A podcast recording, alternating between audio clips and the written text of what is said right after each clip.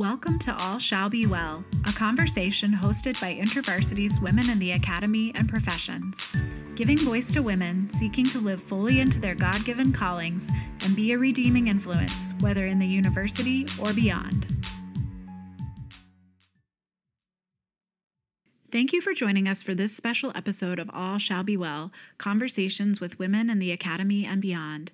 Each semester, Women in the Academy and Professions hosts an online book club with content related to discipleship in our vocational lives, often concluding with an interview with the author. We are delighted to share with you our recent interview with Kathleen Cahalan, author of Calling All Years Good, interviewed by Jasmine Obey-Sakerer, host of the Women in the Academy and Professions book clubs. We hope you'll enjoy this interview as much as we did. Welcome to the finale of our book club, Calling All Years Good Life Seasons. And tonight we are very privileged to have uh, Dr. Kathleen Cahalan, who is the co author and co editor of the book, professor of practical theology at St. John's University School of Theology and Seminary, and is the director of the college, which is a collaborative, interdisciplinary, and ecumenical research project that includes seminars on vocation across the lifespan, vocation and faith in the professions, and interfaith perspectives on vocation. She holds a doctorate from the University of Chicago Divinity School. Her teaching focuses on pastoral care, and her research focuses on vocation, work and professions, along with spiritual wisdom and spiritual practice. Also, being a former president of the Association of Practical Theology. So, Dr. Cahalan, thank you for accepting our invitation. Calling All Years Good is different from other books on vocation in that the focus is on viewing life stages as. A great question because when I started this research on vocation, I did not have the lifespan as a theme. In fact, um, it was about 10 years ago, and I thought I knew I wanted to work on work in professions. That's what was really important to me. And I kind of thought that maybe young adults was a category, you know, or a time frame that I thought would be a generative place. Be familiar with that the Lilly Endowment has funded many colleges, universities to work with undergrads. And so I was kind of interested in the question of well, what happens to young people as they leave college or, you know, maybe leave the military or leave other work or school opportunities and then go out into churches or into their work life. And uh, how could their questions about calling be supported? Anyway that was kind of my original hunch. And so in the summer of i think it was 2010 we hosted you know like this was our research method in the beginning you know like about eight conversations with people in different areas of expertise and some on the profession, some on pastors who work on vocation in their congregations, some with theologians working on vocation, some I had a whole group of experts on young adults. Okay, so I had these kind of affinity groups like that. And we hosted these conversations. We just sat and listened to people yeah, I mean, you know, we framed the conversation around a series of questions. But by the end of listening to about 50 or 60 people, the number one issue that emerged about vocation, can you guess? Was not young adulthood. It was retirement. I, I just couldn't believe it. People were weeping at these meetings over the question of retirement. I was like, retirement? Wow.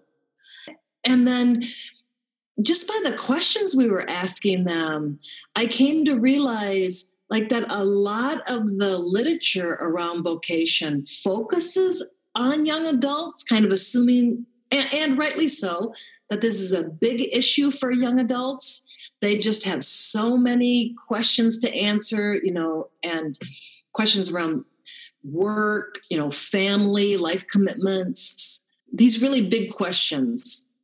But it was only by listening to people talk about this later life transition that I began to see what does it mean to say a person in memory care with dementia has a calling? Or what does it mean to say children have a calling? Or could we ever think about calling, you know, outside any rational frame? Well, like dementia or infants. And so, really, I discovered lifespan as the frame. I didn't I didn't have that going into this. So I just tell you that story to emphasize how calling and vocation is inherently narrative and it's just so deeply in our stories about our lives and I think if I had not structured it that way and kind of listened to people's life stories, I wouldn't have discovered this lifespan perspective. Thank you. It's fascinating to know that that wasn't your original intent.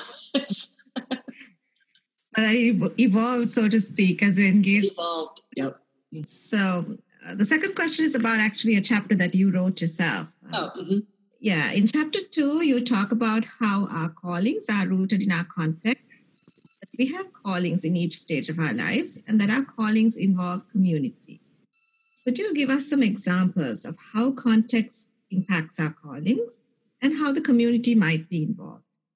Oh, yeah, this is a huge one. Well, you know, I'm a practical theologian. So I'm the kind of theologian that I love big systematic theories, you know, like up here, but a practical theologian loves like on the ground, kind of the nitty gritty of how people are living their Christian life today in whatever that context is. So, you know, you can just you can just frame context in so many different ways. In this work, we we framed age as the primary context you know but you could also do that around like gender. How do we as women experience god's calling across our lives and in different ways?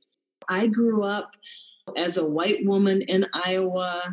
I got these irish parents an irish catholic and an irish protestant. I had three sisters you know i married this guy not the other guy and you know i got this mother-in-law not another mother-in-law. So the particularity of our context really shapes both the way that we hear a calling or our callings and the way that we respond to it. And i think only with a lifespan perspective can you move from this frame of i think what i began to see is if you frame vocation around young adult experiences, it misses all these other kinds of experiences.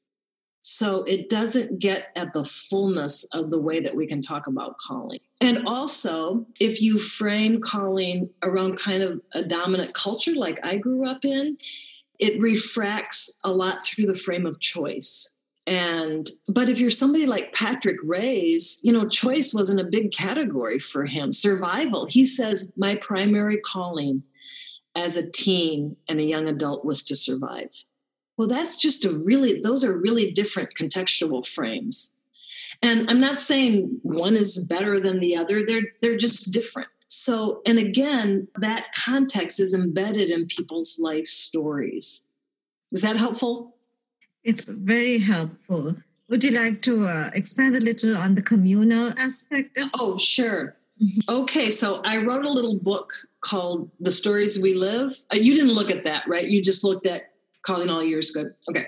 Well, I have a little book, kind of wrote for audience, of which I use eight prepositions as kind of a frame to get into calling and vocation.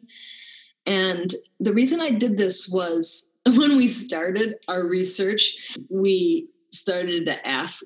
So we used a grounded research method. We went out into congregations, Protestant and Catholic, small people reflect on God's calling in their life. And at the beginning, we asked them how to define vocation. Okay, don't ever do that. That is like the worst research question. It was just a disaster. It's just, it didn't work. Um, so we kind of had to change our approach and and get and and one of the things we found was how flat that language was. Like it didn't mean anything to people. I thought initially in our research among Catholics we might find traditional Catholic answers, and among Protestants tr- traditional Protestant answers. But I'll be honest with you, across hundreds of people in congregations, we found very little. People had very little facility around this language of calling. So we had to stop asking people, what do you think this is? And try to come through more of a back door of trying to just elicit stories of, you know, how did you start doing what you're doing? How did you find your way to be X? You know, how did you decide that? You know, what what what do you think God was asking of you in this? You know, try to get some different frames around it. Anyway, and so that's why I wanted to shift the language of vocation away from nouns like my calling is X, because the noun version tends to be a little static and it's like calling is one thing. And what we found among young adults is that they are extremely anxious that they have one calling and if they don't get it right in college they will have screwed up their lives. And that's a that's not a helpful frame. So i wanted to shift away from the noun. Of course calling is also a verb right? So it's so it's something that you do. But then i i kind of discovered these prepositions as these really small words in our language that express relationship. And i thought that's the theology i'm trying to get at that calling and vocation the christian life is both vertical you know in relationship to god what's god asking me to do what's god calling me to but it's also vertical. I mean it's also horizontal sorry. You know it's about who are the people in this community that i'm called to serve that i'm called to be with that i'm called to answer to. So one of my prepositions in that book is through that our callings come through each other and what I mean by that is that I received my callings to be a teacher, to be a professor, you know, to, through several people in my life. And um, I, I could tell stories about that. But the other communal part of that is that God's calling me to be an agent of vocation for other people.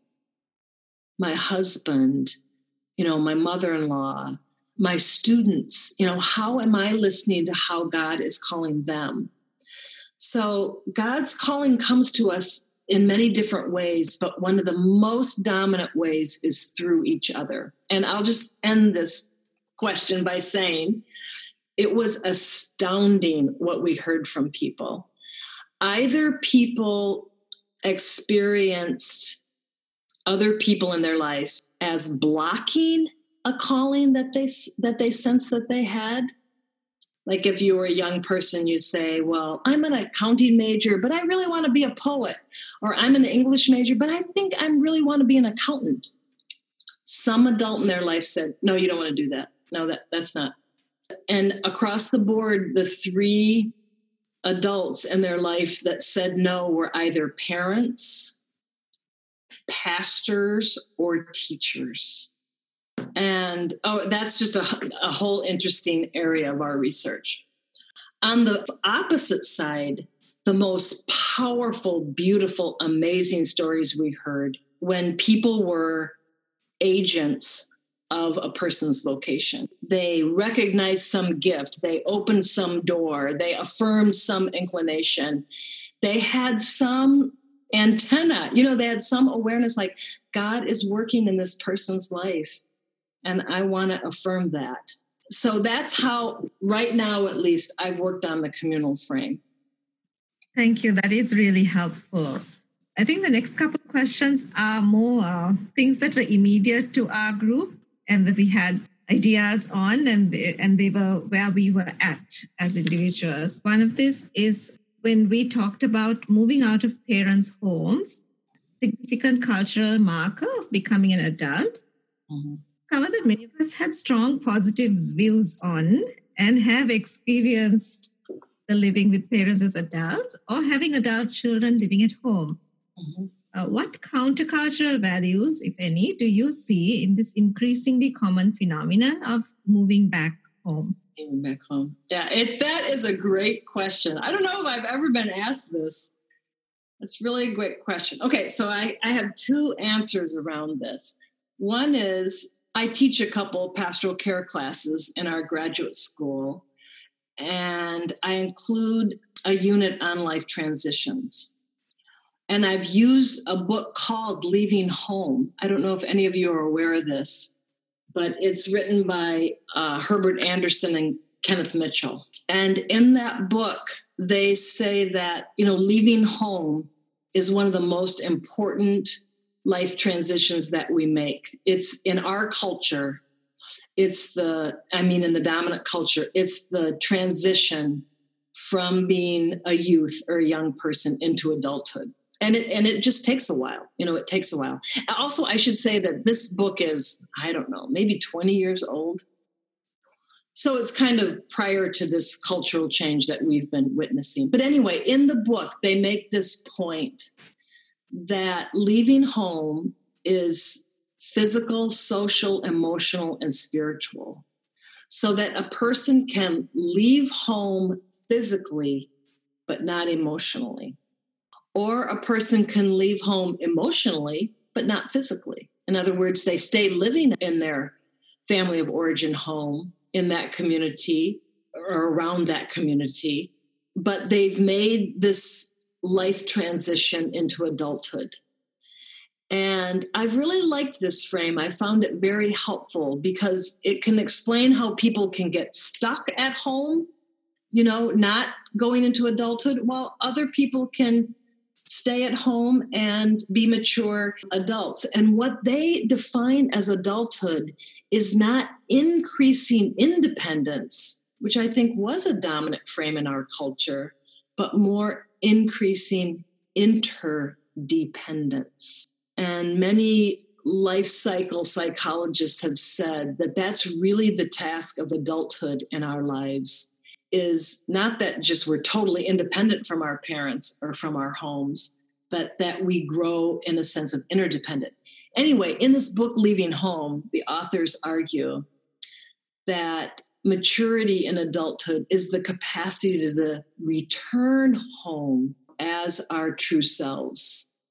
And what often makes leaving home and returning home possible by the family however big and interconnected that family is, is the act of blessing that parents, grandparents, extended family, when a young person or whenever a person has to leave home, they are giving a blessing, saying, you know, we love you and go out into the world to do what you do, and we will welcome you in return.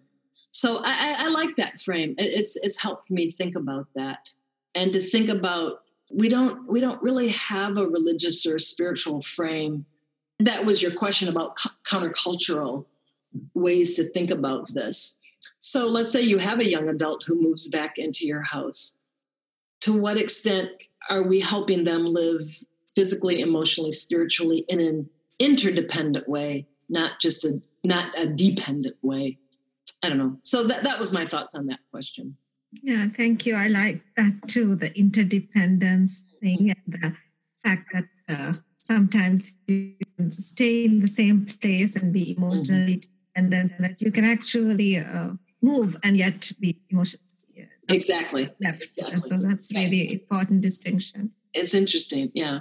Yeah. Thanks. Yeah. The other question is about teens and the culture as well. So the question is in what ways can we influence the teens in our lives to live into their callings in their here and now? How can we help adolescents value their life experience? And the dominant narrative seems to say, wait it out because real life begins later. What are your thoughts? I don't know. Well, I think in this book and in other work that I've done, I think, and I don't work a lot with youth, but I think a couple things are important. One is that adolescence is a time of trying out these alternative identities. And in some ways, we have to affirm that's just a normal part of adolescence that's just a normal part of just discovering like who I am is putting on these different cultural scripts, listening to this music, trying on these clothes, hanging out with these people. That that's a that's a normal path in our society right now. But out of that, I think that young people need adults in their lives, parents, extended family, other, you know, uh, parents of other friends, teachers, pastors, that really can identify their gifts, what their their multiple gifts, you know, what what they're good at, and connect those gifts to service in some ways, to make that strong connection between God gives us gifts, not just to build up our resume. And, and youth are really encouraged now to have a resume, right? To have all these things that they've done. But in the Christian life, we're not that's not what we're given gifts for is for self-improvement we're giving them for the service of others and i think the more that teens can experience the particularity like like some teens might be really great with visiting the elderly elderly but not everybody has that gift right? But to be recognized like that's a gift that you have. And how can that be nurtured and supported by our community? Or some some youth are really good with children or some youth are really good with music or some youth are really good at social justice things. But not to assume that all youth like all the same things so i think vocation is around these particular gifts that we've been given for service in the community i mean that's that's one frame but it's a very good frame i think for young people and then i would just stress that uh, it's back to what you said before, Jasmine. You know, we're not given just one calling, and youth do not have one calling. They have multiple callings, you know, to be a student or to be an athlete or to be in theater, to be in music, to be a daughter or a son, to be in the youth group, you know, whatever their multiple, so that they get a multiple frame early on and not just grow up with this sense like I've got to find this one thing or or that like that calling is all about whatever work I'm going to do in the world. It's more than that. Yeah, thank you. And I think it's helpful when you say that, you know, this maybe antithesis like to boredom is to kind of harness their gifts. calling right now in the place that you are. And, you know, both Karl Barth and Dietrich Bonhoeffer really emphasized that. God's calling is in our particular place and we we just took that frame and said it's in the particular age that you are mm-hmm. um, it's not some future time or past time it's just another way i think of saying that god's spirit is always active in our lives which is kind of a basic concept but maybe we just don't believe it i don't know yeah i think that's a good transition to the next stage which is also a chapter that you wrote on and suppose uh, the, the, it's about the anxiety that people have as they transit. And, and I think you also mentioned that most people's fears were about retirement. And I wonder also maybe you could address the fact of like how, how culture views uh, people when they kind of give up like their professional lives and like, you know, the, the significance attached to all of that. So the question is, in your chapter on late adulthood, you talk about how the transition to this phase out of middle adulthood is fraught with anxiety. Can you talk a bit about why this transition causes anxiety and how we can prepare for this stage better and manage our anxieties? How can we be hopeful rather than filled with dread? Okay, so the, here's another story. When we were kind of mapping out this book, you know, we had children, youth, young adults, adulthood, and then older adults and then you know we started to read the literature and you know just a lot of developmental psychologists are saying these frameworks of adulthood just they just don't work anymore and we kind of, we discovered late adulthood as an area like young adulthood that researchers just have really been interested in and just to call everybody you know over 65 elderly just does not make any sense so I think what I learned here was that so obviously we're living longer. So all ethnic racial groups and all socioeconomic groups, we're just going to have longer lives. But we're not going to be elderly longer. We're going to be adults longer. And that's just a really a different frame. And you know, we just made up the age 65 for retirement. You probably know this, but you know, in the post-war years uh, when Social Security was constructed. You know, 65 was a good age because I, I mean, I hate to be crass, but you were going to be dead in a couple years. No one at that point in our history imagined that you could live a third of your life after retirement from full time work. That's a lot.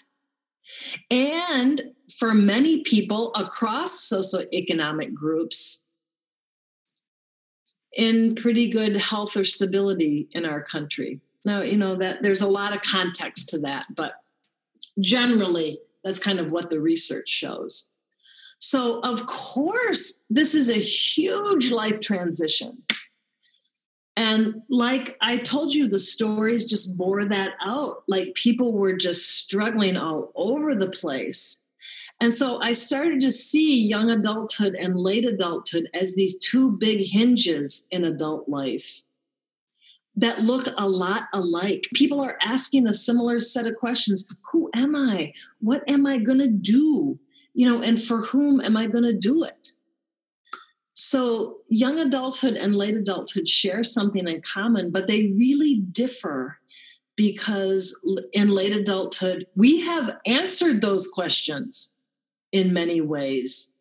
And late adulthood is the transition out of an identity that we forged into a new space where we're where we're asking again often in a painful way am i? What am i supposed to be doing if not doing was married or i was you know i had children at home or you know now i'm who am i now? And what am i supposed to be doing? So i think these very existential these questions at the core of calling you know just land in late adulthood in a big way okay so just to say a little bit more about that it's really important to remember that all life transitions begin with an ending.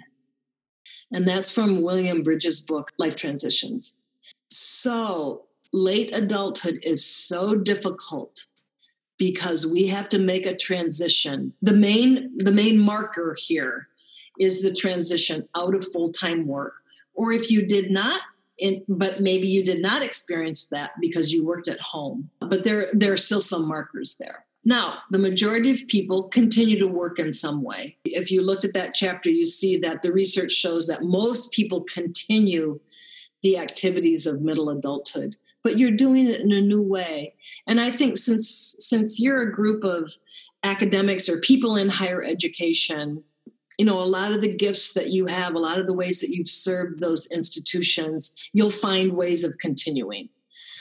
I think one of the big changes people make at this point in their life is they're kind of tired of being responsible for institutions and they'd like to take kind of a break from that. So that that's one thing I've seen. But I think it's important to grieve that through this transition, people don't often recognize the amount of grief involved over the loss of what they are letting go of and what they're leaving behind. And I think that's the anxiety is partly we're not naming that grief, and partly is I don't know what's ahead. And that's right, you don't know what's ahead. You might have some inclinations. I mean, people do it in all kinds of different ways. But in, in the calling frame, here's what I'd say about calling, most importantly God may have new callings for you or God may con- call you to continue in the work that you're doing. Callings end and new callings emerge. And we're not used to that frame around vocation. But if you listen to people's stories, that's what will come out. So, there's a lot of my friends or my husband, you know, as they face retirement, they're trying to figure out what's on the other side of it. But, you know, the truth is, you have to just take the journey and you'll figure it out on the other side. You often can't figure it out on this side of retirement, you know, while you're working full time. But God has callings for you. So, in some ways, to trust the movement of the transition into a new space. Think Abraham, a guy who had to make a lot of transitions. well, I've been doing a lot of the talking. Should other people have a chance to talk. Yes. So now is everyone's opportunity to ask a question. And since it's a small group tonight, uh, so long as it's like one question each, you can ask it yourself without. Sure. That's fine. Yeah, without sending it to me on Zoom. Maybe it's more of a comment than a question, but when you were talking about the transition being an ending to a beginning and that we can underestimate the grieving that is involved, I was reminded of Ronald Rolheiser's book, The Holy Longing, mm-hmm. and the chapter on the Paschal Mystery, which I think I should read regularly, which talks about having to grieve that. And it's almost like Holy Week. There's the crucifixion, there's that Saturday where nothing appears to be happening, and then the resurrection. That seeing different those things in our lives through that lens, that we have to let fully grieve and let go of what was in order to receive mm-hmm. what is to come, the What's new next? whatever that is yeah. No, uh, that's that's that's a great frame for that. And in Bridges' work, you know, yeah, transitions begin with an ending, and then there's this liminal space where you kind of don't know, you're trying to try different things, but you know, you then forge some new identity or some new sense of the self but it's by trial and error it's by listening it's by doors closing and doors opening different circumstances you know and, and in late adulthood a lot is conditioned by chronic illnesses. I mean we're living longer but guess what? We're going to live longer with chronic illnesses. Even dying is taking us longer. So we need that paschal mystery as a frame and to say, you know, it's normal. I'm grieving this. It's okay. This is a great loss. I'm not living that life anymore. And to trust that God is calling me into a new life. And it's not going to just happen like that. And, you know, theologically, for me, it's not like God just is going to plop this down in my lap. I might have to do some things also to cooperate, to respond to what God is doing in the world and in my life. That's my way of thinking about that. I really appreciate what you had to say about the whole even transition into young adulthood. Our 18 year old daughter, who had been living away for two years, has recently moved back and she's taking a gap year and feeling this stuff that you are talking about and writing about. Mm-hmm. And so I feel like I heard this conversation just in time. To affirm what's going on mm-hmm. and be able to shepherd her along with it instead of saying, you know what, stop focusing on the negative and all the things that are not the way you'd like them to be right now, but to acknowledge this is a real thing. Mm-hmm. It may not be easy, it doesn't feel good.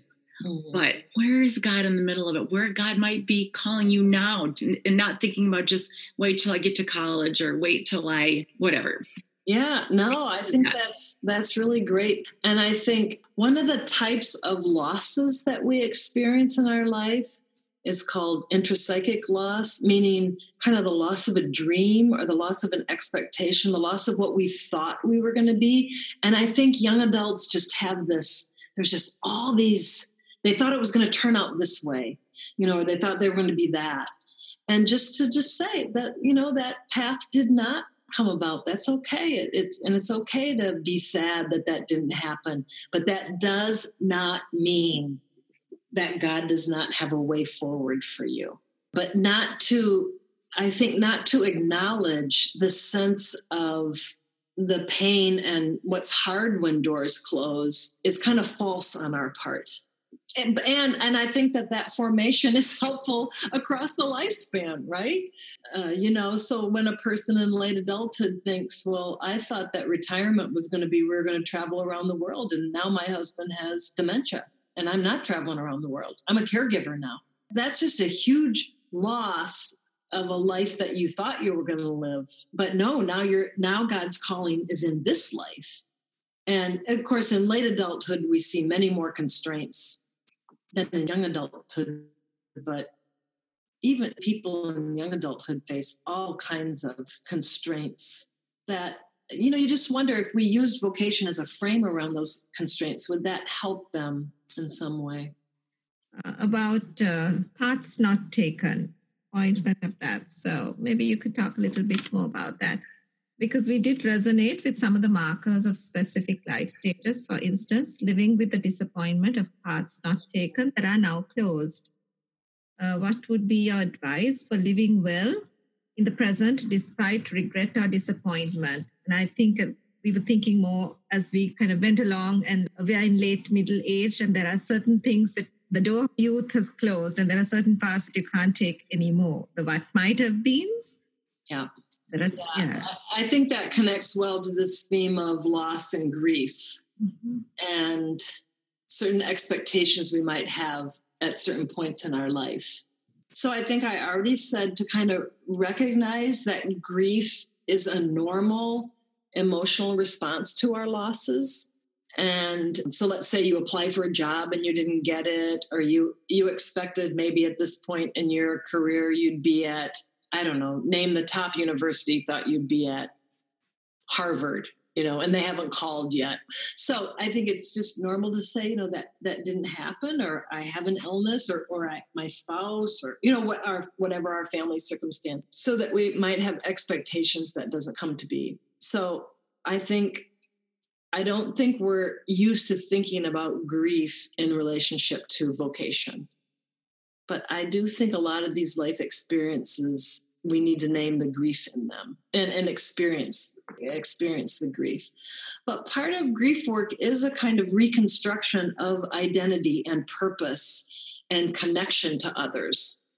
And so while while loss kind of pulls us into ourselves the healing from loss helps us to reconnect with others so I think the second thing about these disappointments is to remember that God's callings are multiple. And sometimes we're so stuck on the loss we might not remember oh but you know what? God is calling me right now in a in a variety of ways and i can respond in those ways. And sometimes i think too maybe we just want so much control of things in our life you know like you know i would like to know like when all these things are going to happen or how it's all going to work out and that part of our life of faith is allowing ourselves to be surprised by God and to wait upon that.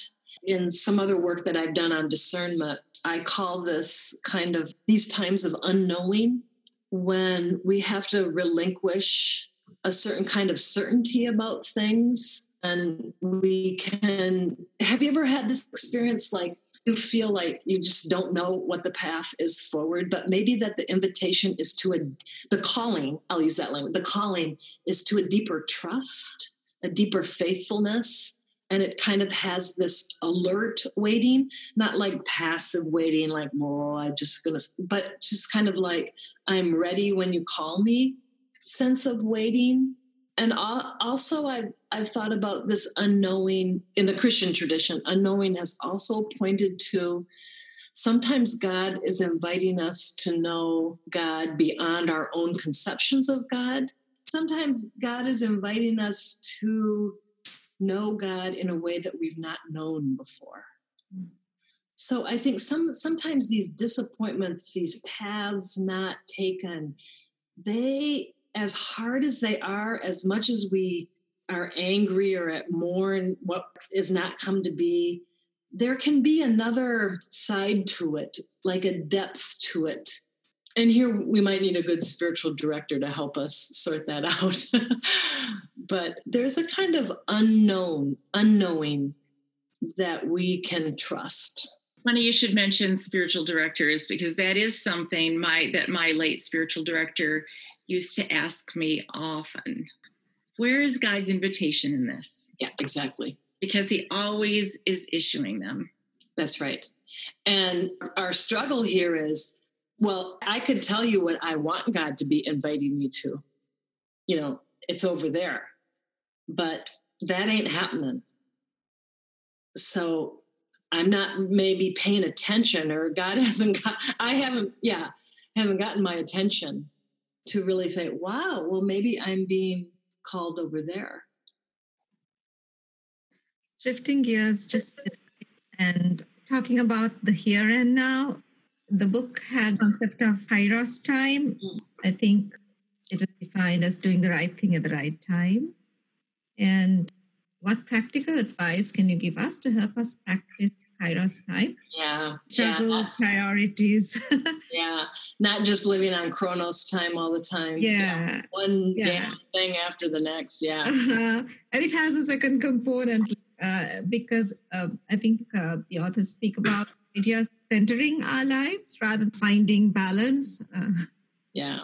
So yeah, that was Matt Bloom's chapter. So he kind of takes on this cultural frame, and I, I think women can really struggle with this. Like I've got to balance, you know, work and family, my parents, and my job or my children. You know, just all these things that, and that balancing is somehow like they all get equal play. And there's a small, there's a small book by Jack Fortin called The Centered Life. And in that, he says that this image of the balanced life is really, it's just a myth. For the Christian, we live a centered life in Christ, which means it might be totally out of balance. I might have to spend all week helping my mother in law, you know, at her assisted living facility, and I'm giving very little to my class, right? Or I have to spend so much time on school but I don't have enough time to call my sister. You know, you, you, you know these things. So actually the way that we live our lives is, you know, responding to a lot of these com- competing demands on us. But I like this frame of what is my center when I respond? Okay, so that's one, one part of the answer, I would say. The other is how to practice Kairos time is I really do think that the spiritual practice of vocation is discernment. And we could talk a lot more about discernment, but discernment in scripture and in the early Christian community was a form of practical wisdom, mm-hmm. responding in the right way at this particular time, you know, in this particular context. But it also is discerning like what is of God in this time and what is not of God. And kind of sorting sorting those two things out. So I think responding in Kairos time is this staying awake, staying alert. You know, what's the center of my life? And how can I respond out of that center? And as I make choices and determinations throughout the day, throughout the week, you know, throughout the month, what's of God in these different invitations and competing claims, and what's not of God? So, anyway, those were some notes I jotted down to myself. Also, I think that in adulthood, which many of us are, uh, we want our callings to be interrelated. We want to live one life with multiple callings, not living multiple lives of multiple callings. That's how young people experience it, just all these different.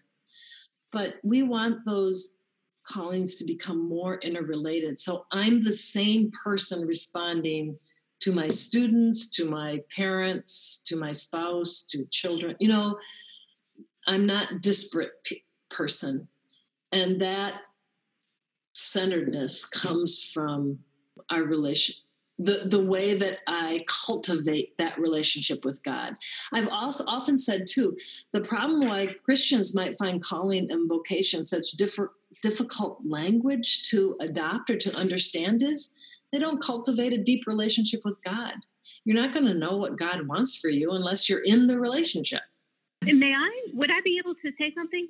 Sure. I really do like a lot of what you're saying about just relationship with God and letting that be um, the center of how you are responding and pursuing.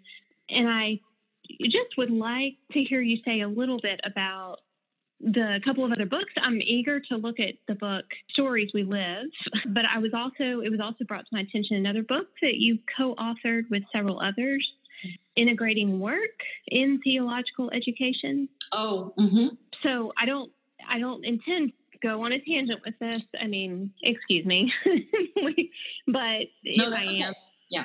But just to kind of hear you I mean, I do want to take a look at each of those books as well. I don't know, but just during the past several years, I've spent a lot of working time and a little bit as a student in seminary kinds of settings.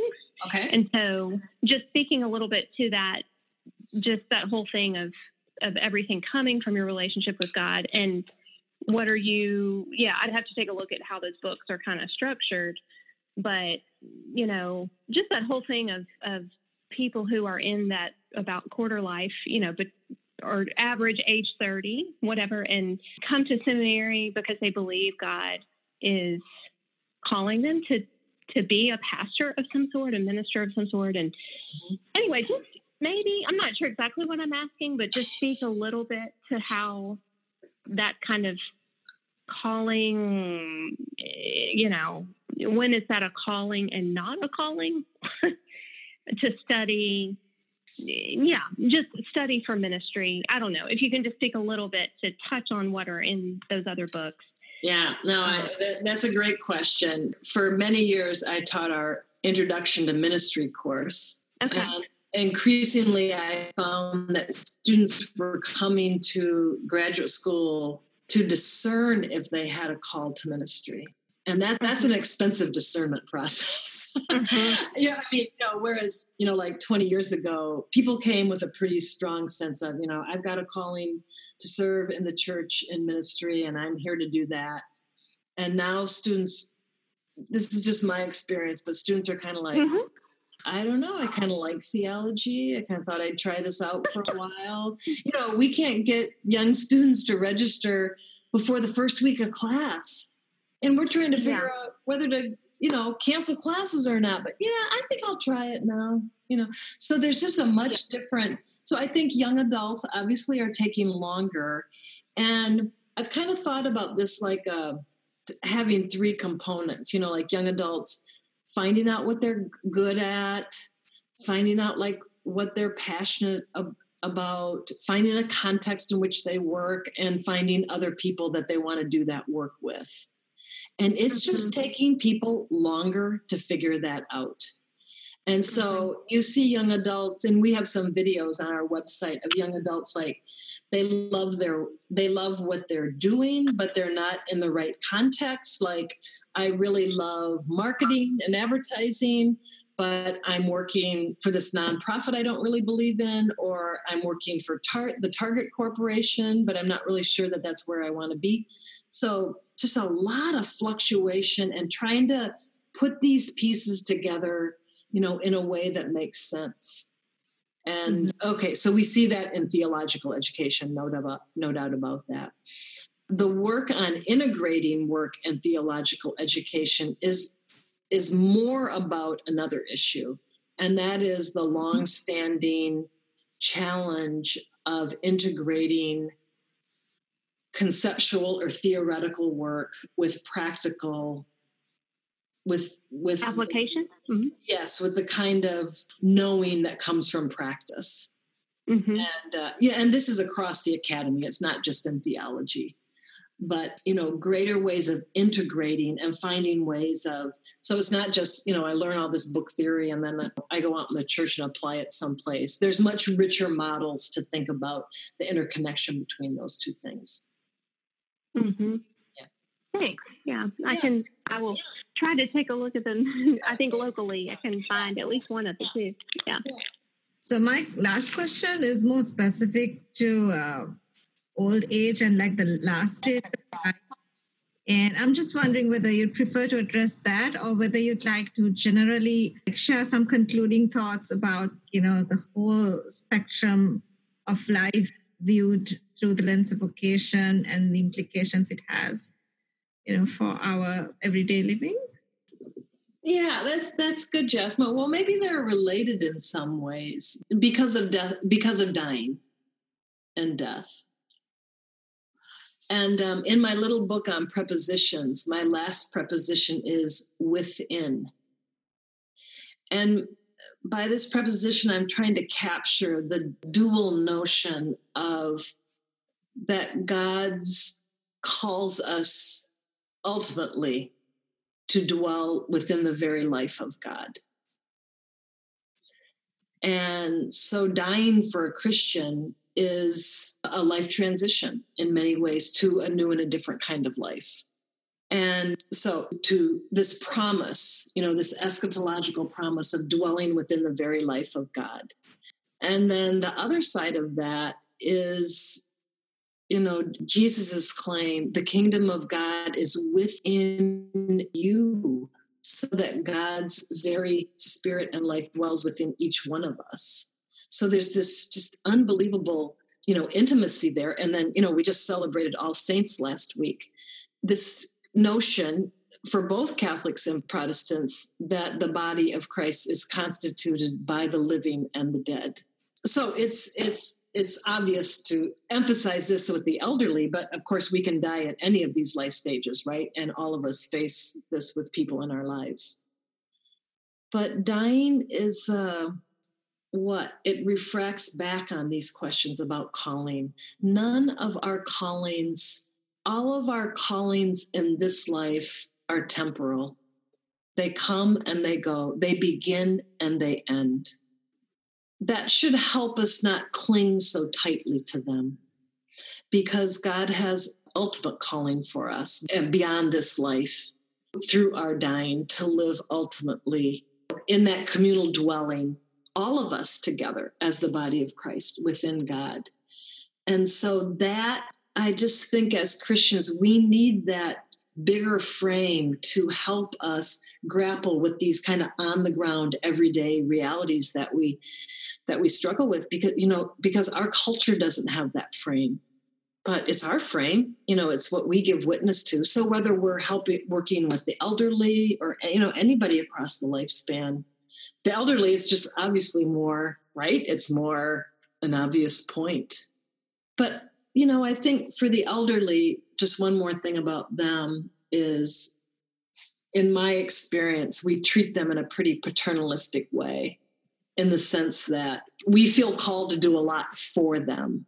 But whether it's an assisted living facility or whether it's a church that works with the elderly or has you know visits the elderly or whatever they do they tend to frame it in kind of a one way street. Well we're going to help that person instead of saying well what gifts is God giving that person to serve our community? And that's a different frame. And we need to be aware that God is giving people new gifts even when they're 95 or 98 or calling them to, you know, live out their the gifts they've been given all their lives. So that that's that's one way I think about it. And then finally say a lot of times people will say, well, you know, you could pray for us. You know the elderly can just pray for everybody in the community. That's what god's calling them. And i just want to say just be careful. Let's help the elderly to discern what god is calling them. Sometimes they are given the gift of prayer and sometimes they're not. And just to tell them what their gift is or what their role in the community is is not really that helpful. So you know and I, I just basis on my own experience of my mother-in-law who lived till she was 99 and you know some people in her community got to peel potatoes or put the napkins out for the dinner make cards all different kinds of things. Some had gifts for prayer and some didn't. So just to keep that perspective i think alive for the elderly too is really important. So i don't know. I hope that helps yes it does thank you very much Thanks, everybody, for taking time. Thank you. Thank you for joining us for this episode of All Shall Be Well Conversations with Women in the Academy and Beyond. This is Caroline Trisick, and information about our guests can be found on our podcast page at thewell.intervarsity.org slash podcasts. This has been a production of Women in the Academy and Professions, a focused ministry initiative of InterVarsity Christian Fellowship USA. We value the contribution of podcast guests who are not employed by InterVarsity, and we acknowledge that the opinions of our guests may or may not represent the ministry, doctrine, or policies of InterVarsity. Thank you for joining our conversation as we engage in faith and life together. We'd love to hear your feedback. To share your thoughts or to learn more about who we are or the resources and connections we provide, we invite you to visit us at our online gathering place, The Well. You can find us at thewell.intervarsity.org.